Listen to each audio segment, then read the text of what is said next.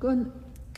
Guess what I am for the nativity? I'm a classic one. Classic role, is it? Classic part? Yeah. Um, Joseph. No, Uh, one of the three wise men. no, One of the innkeepers. no. Up. Press Um, button to answer. Call rejected. But it's a classic part. Yeah. Okay. Um, you tell me then, because I'm door holder number three. I'll be holding doors. that's amazing. Holding doors for who? Um, probably um Joseph and Mary. Oh my gosh, were you pleased when they said that? Yeah. And what did you do?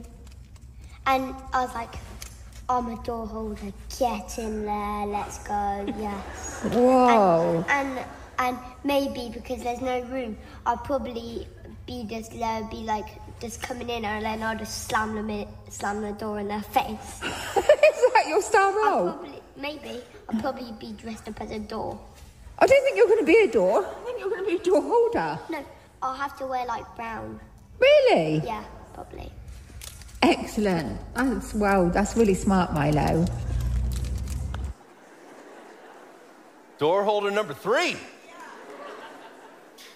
Well, Merry Christmas. It's good to see you all. We're glad you come to worship with us today. I don't know if you've come from a long way away or if you've just come from right down the street, but we are glad that you've chosen to spend time reflecting on the birth of Jesus today. And that's really what we've come to do. It's a very simple task that we have in front of us, which is just to reflect on the meaning of the fact that God became man in the person of Jesus Christ and the implications of that for our world and for our lives. And so, what I want to do is help you ponder that just by looking at the very simple birth narrative of Jesus in Luke chapter 2, the one that many of you are probably very familiar with, and see if there might be a few things there that we haven't caught before as we've looked at that.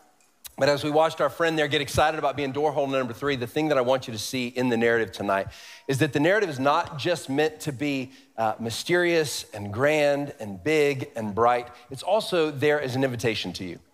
It's there as an invitation to join God in the story that He's telling, that you have a role to play. It might be door holder number three, it might be some other role, but the incarnation is the message of God that through His Son you can have salvation from your sin and that you can join him in his work in the world, that he has purpose and meaning for you in your life. It's an invitation to you that God has come in the flesh, not just to redeem you for one day so that you would live with him in heaven, but to redeem you for today so that you could serve and walk with him and find purpose and meaning in life. So we're gonna walk through the story. It's told in three very distinct parts.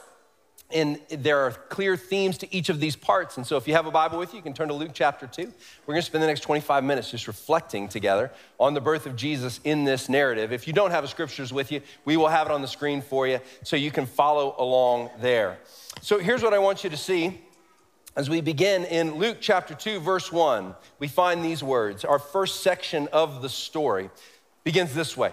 It says, In those days, a decree went out from Caesar Augustus that all the world should be registered.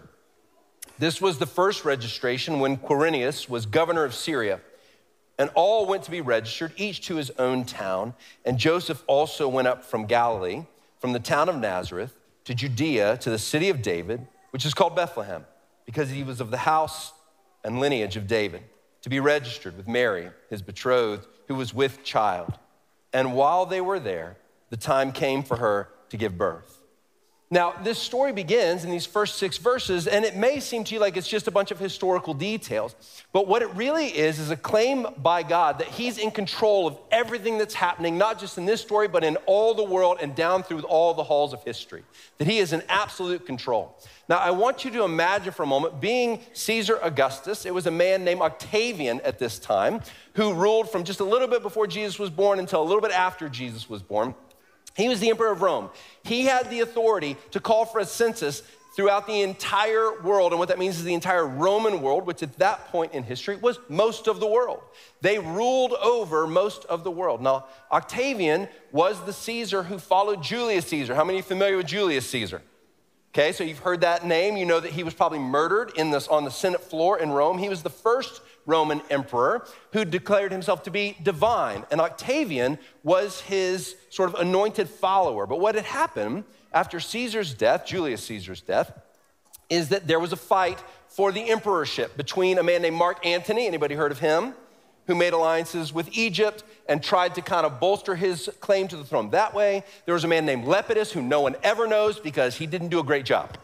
He kind of fell by the wayside. So he wasn't really a player, but Octavian battled Antony really for supremacy and a right to become emperor. Now, eventually, because of Octavian's political machinations and his skill as an orator and as a politician, he won out and he takes the throne. Mark Antony fades from history, and it's Octavian that is the one who's declaring that there will be a registration throughout all the Roman world. He wants to know for taxation purposes, he wants to know for the purposes of raising his army. He needs to understand exactly how much he's ruling over, how much he's conquered. It's a bit of a, it's a bit of a, uh, you know, it's a bit of a, a, uh, a play of saying, like, I'm in charge. That's what Octavian is saying. I'm ruling over all of this. And there's a reason that this narrative begins with that discussion. It's not just to give a little bit of historical veracity, although Luke is famous for that. He loves to give us a little sense of, like, I, here's all the dates, here's all the times. He's very much a dutiful historian. But he's doing more than that. What he's really doing is he's saying, Octavian believes he's in charge and causing things to happen throughout the globe, but it's really God who's on the move, bringing about his plan and his will. Now, the reason we know that is because Luke includes a few details in the text. Did you notice that he said that Joseph was of, the house and lineage of David, which is why he had to make his way to Bethlehem in order to be registered with Mary, who he was betrothed to, in order to be married? Did we catch that? Yes? Well, the reason he's saying that is because long, long ago, a thousand years actually before the birth of Jesus, God made a promise to a king named David.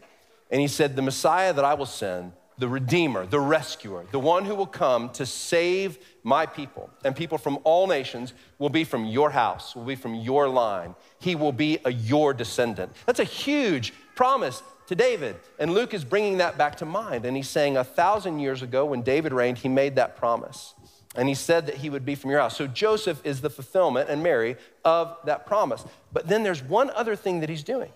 Because a little bit after that, a prophet named Micah came on the scene and in chapter 5, verse 2 of Micah in the Old Testament, we're told that the Redeemer would not just be from the house and line of David, but that he would also be born in the city of Bethlehem. Well, we have a problem because God chose a man named Joseph and a woman named Mary, and they don't live in Bethlehem. So we've got to figure out how to get them to Bethlehem. Now, just for a moment, back up and put yourself in the place of the Lord and just imagine okay, I've said my Redeemer will be born in Bethlehem. How am I going to accomplish this? And you've got any means at your disposal because you're the Lord. You could do what you did in terms of giving Mary and Joseph the name of Jesus. Send an angel who says to them, You're to name this child Jesus because he will save their people from their sins. That's an option. Do we see this? Yes? Gabriel could have come back. He could have visited Mary and Joseph again and said, You know what? It's getting time, it's getting close. Remember, there's a prophecy about Bethlehem. I'm going to need you to go to Bethlehem. And they could have quietly gotten on their donkey and headed down to Bethlehem in order for the child to be born there, which, by the way, would have pre- prevented the traffic jam that prevented them from having any room in an inn. But that's not the way God chose to do this, is it? God determined to cause a king on high, somewhere who has no idea what's happening in the backwaters of Nazareth or in Bethlehem, to declare a census that will cause Mary and Joseph to then be moved to go to Bethlehem so that all his prophecies will be fulfilled, so that Jesus will be the fulfillment of everything God has promised and said. So, do you see that what God is saying here in these first six verses is not just historical details? it's a claim to say, I know that Rome thinks they're in charge. I know that many earthly rulers think they're in charge, but I rule over everything. I bring it about in just the way that I determine, at just the time that I determine, and no one will prevent me from accomplishing my work. Now, that's the first theme of the story, but why is God telling it that way to us here? And I said, I think that what God is doing is He's removing barriers to help us see our role in His work. Because one of the barriers that we sometimes think about when it comes to whether or not we would join God in His work is we think, you know, maybe I will spend my life trying to, to accomplish things for God and nothing will come of it. And God is comforting us by saying, I am in control. I will bring about my work. The incarnation is a message to you and I to trust God to rest in his power and then get busy, get to work, joining him in the things that he's given us to do. What an invitation that is. Now, the story turns here and it takes a left turn in a way that we wouldn't expect. So let's put our eyes back in the passage or back up on the screen there, and we'll see it. So he has spoken of his power and his complete control, and then he turns in verse 7 and he gives the most simple sentence describing the birth of Jesus. Here it is The time has come for Mary to give birth, and she gave birth to her firstborn son and wrapped him in swaddling cloths and laid him in a manger because there was no place for them in the inn. Which, by the way, if all the people of the house and line of David have come to Bethlehem in order to be registered because of the census, who are the people that are not making room for Mary and Joseph to have a child? Joseph's family are the ones who are saying, Sorry, no room. We're not going to give up our space for you. You get to have the baby in a manger, in an animal stall. But in this one simple sentence, friends, hear me now, because here's the humility of our Lord that he's about to put on display, saying, I'm going to do everything in these next set of verses in a way that you do not expect. Everything's going to be upside down. Everything's going to be different than how you would expect the king of the universe to come into the world. And I'm going to show you again and again that I'm going to turn your world upside down, completely and utterly upside down. And I'm going to defy every single one of your expectations, beginning with this. When a king is born, there should be a royal decree that is pages and pages long, yes? And when this king is born, there's one sentence. And she gave birth to her firstborn son, wrapped him in swaddling cloths, laid him in a manger. The minimalism of Luke is meant to just grab your attention. You go, no, no, this is not the way you announce the birth of a king.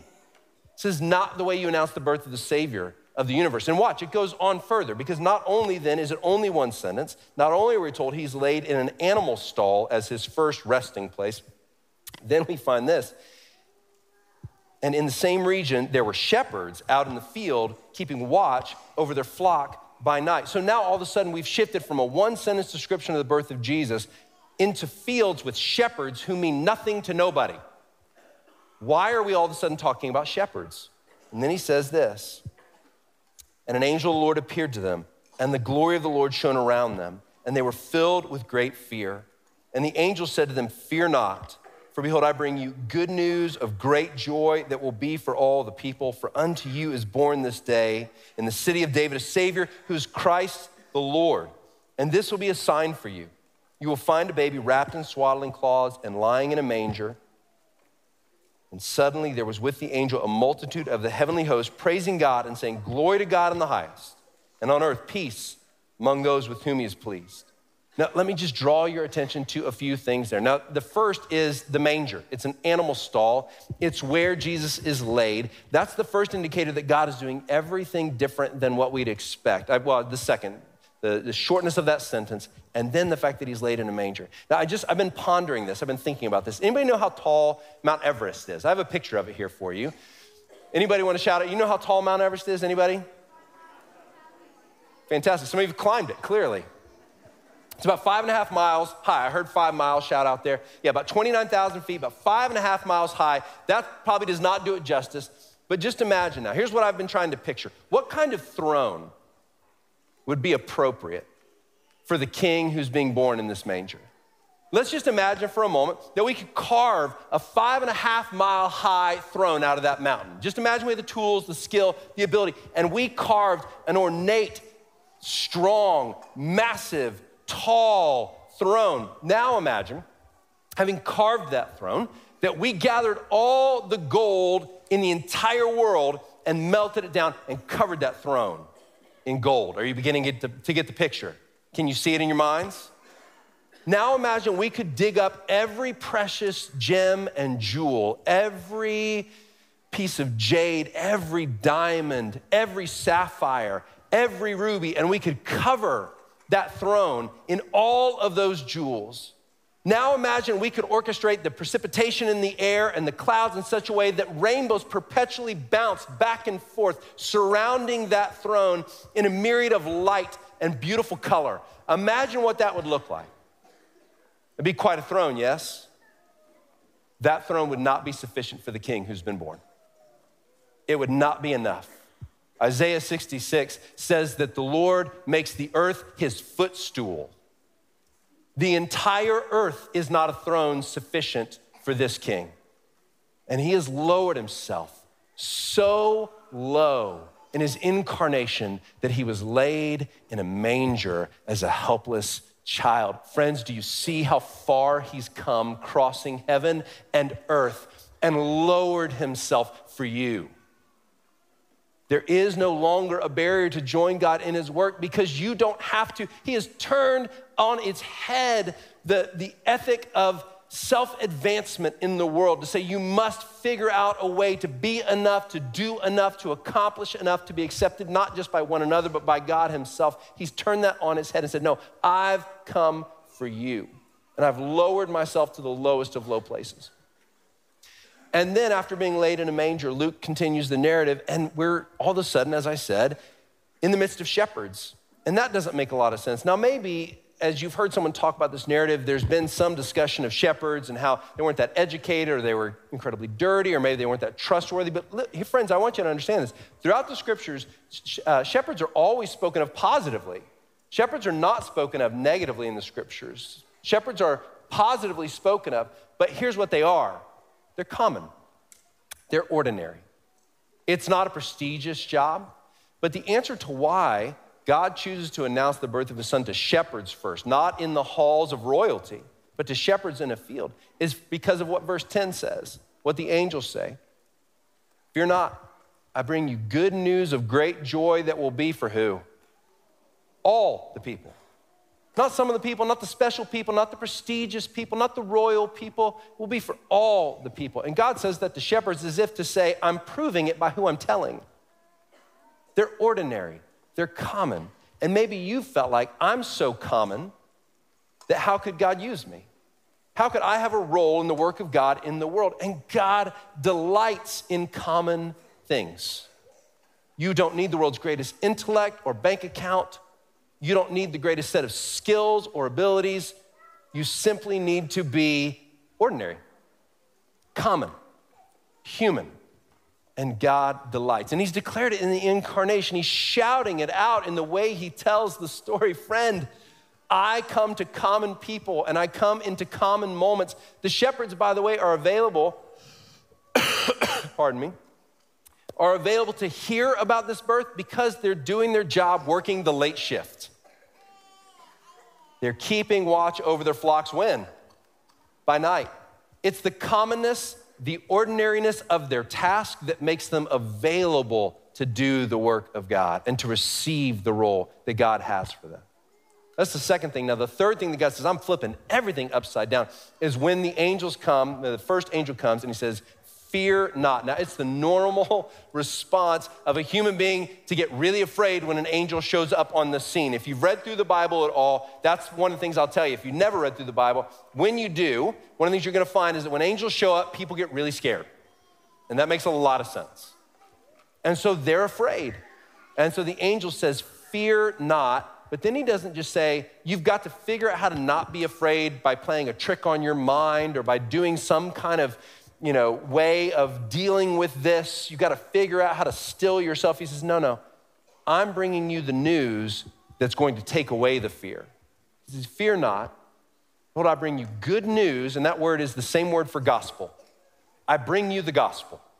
I bring you the good news that God has come and sent a Savior to you. That's what takes away their fear. Fear not. Lord, I bring you good news, great joy. What God is declaring in the incarnation is that He's turning fear into joy and fear into peace.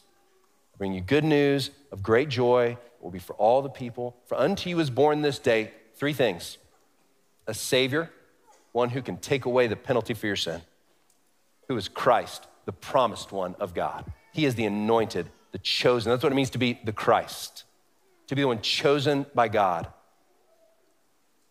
he is the Lord. And in this context, the Lord means He is divine.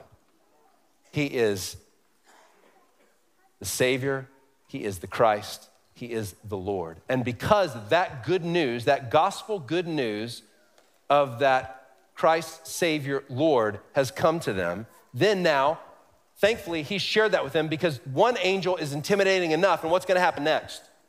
The sky is now filled with myriads of angels, hosts of angels, flooding the sky because the news is too good for just one angel to deliver.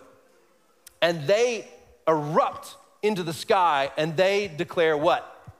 Glory to God in the highest. That doesn't mean the highest kind of glory. That means we are worshiping God in the highest place, in heaven. We are glorifying the angels in heaven, God. Why?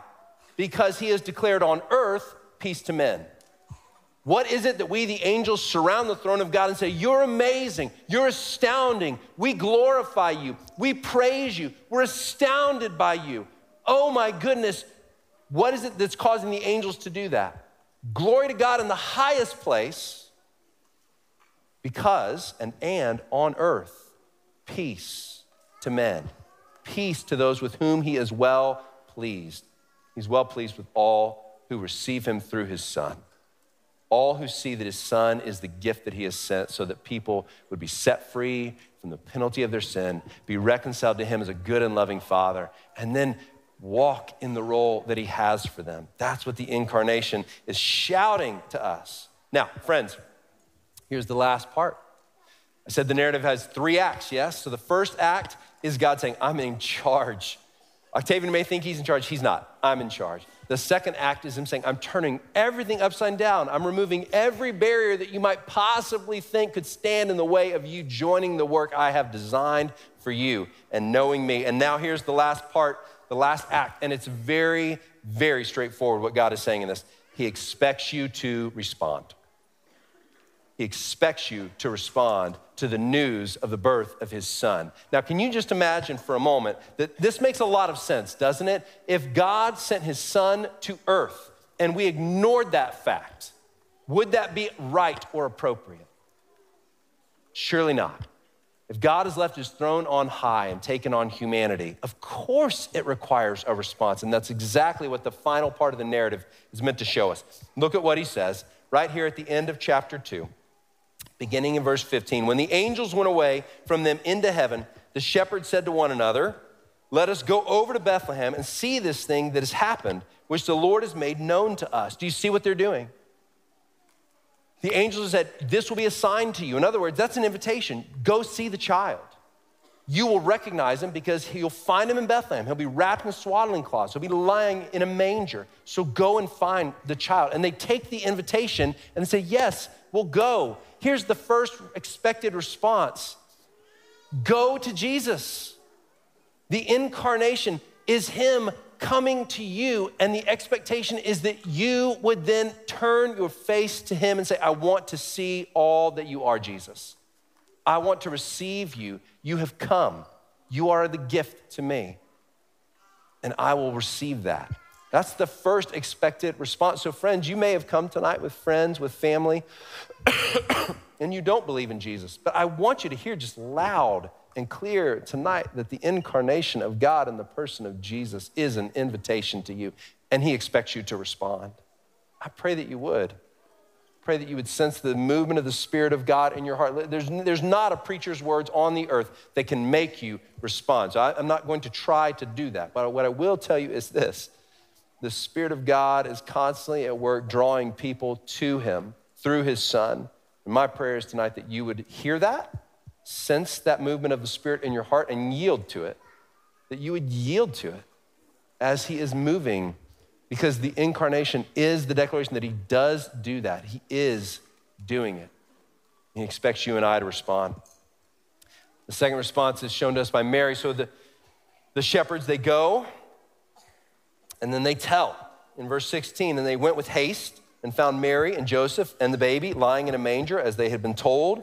And when they saw it, they made known the saying that had been told them concerning this child. So they began to tell everyone who's present in the manger about what the angels had said to them. And all who heard it wondered at what the shepherds told them. And then Mary gives us our last call to respond to this news of the incarnation. But Mary treasured up all these things, pondering them in her heart. In other words, she didn't let them stay on the surface, she took them in and deeply considered them she pondered, What is the meaning of this? What are you doing, God, that you would send these shepherds and you've spoken to them by these angels? And she ponders up all those things. And then here's what she does the shepherds return, glorifying and praising God for all that they had heard and seen, as it had been told them. And at the end of eight days, when he was circumcised, he was called Jesus, the name given by the angel before he was conceived in the womb. That may seem like a little throwaway sentence at the end of this narrative, but it's not. It's evidence that Mary obeyed God. He had said, Name your child Jesus. She is obeying both the law to have her child circumcised so that Jesus will be the fulfillment of the law, so that he can die for our sins and none of his own. But also, she obeys by naming him the name that was given to her. That's no small thing. So, the expected response of God that He's painting for us in this narrative is not just that we would respond to the person of Jesus and come to Him, come and see Him as the shepherds did and receive Him, but also that we'd obey Him as Mary did. The incarnation, friends, for those of us who believe, is a call to yield our entire lives to the purposes of God, to take up the role that He gives to us, not to live our lives in some kind of vague consideration of it over here once a year for a short amount of time and then to go on living our lives in any way that we choose or that pleases us. The incarnation makes a claim upon us, and that claim is that we should obey all that God commands of us and delight in those commands and love to follow Him day by day by day. He's come to save us and He's come to rule us as our Lord. Praise God.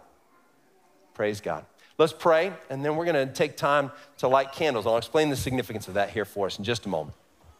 So, Father, we thank you for the beauty and the joy of the incarnation. Jesus, we thank you that you are indeed Savior. You are indeed Christ. You are indeed Lord. We want you to be all of those things, not anything less. Pray that you would cause your word to dive deep into our hearts and that we'd ponder it as Mary did and the meaning of it the meaning of it for us tomorrow and the next day and the next. We love you. It's in Jesus' name we pray. Amen.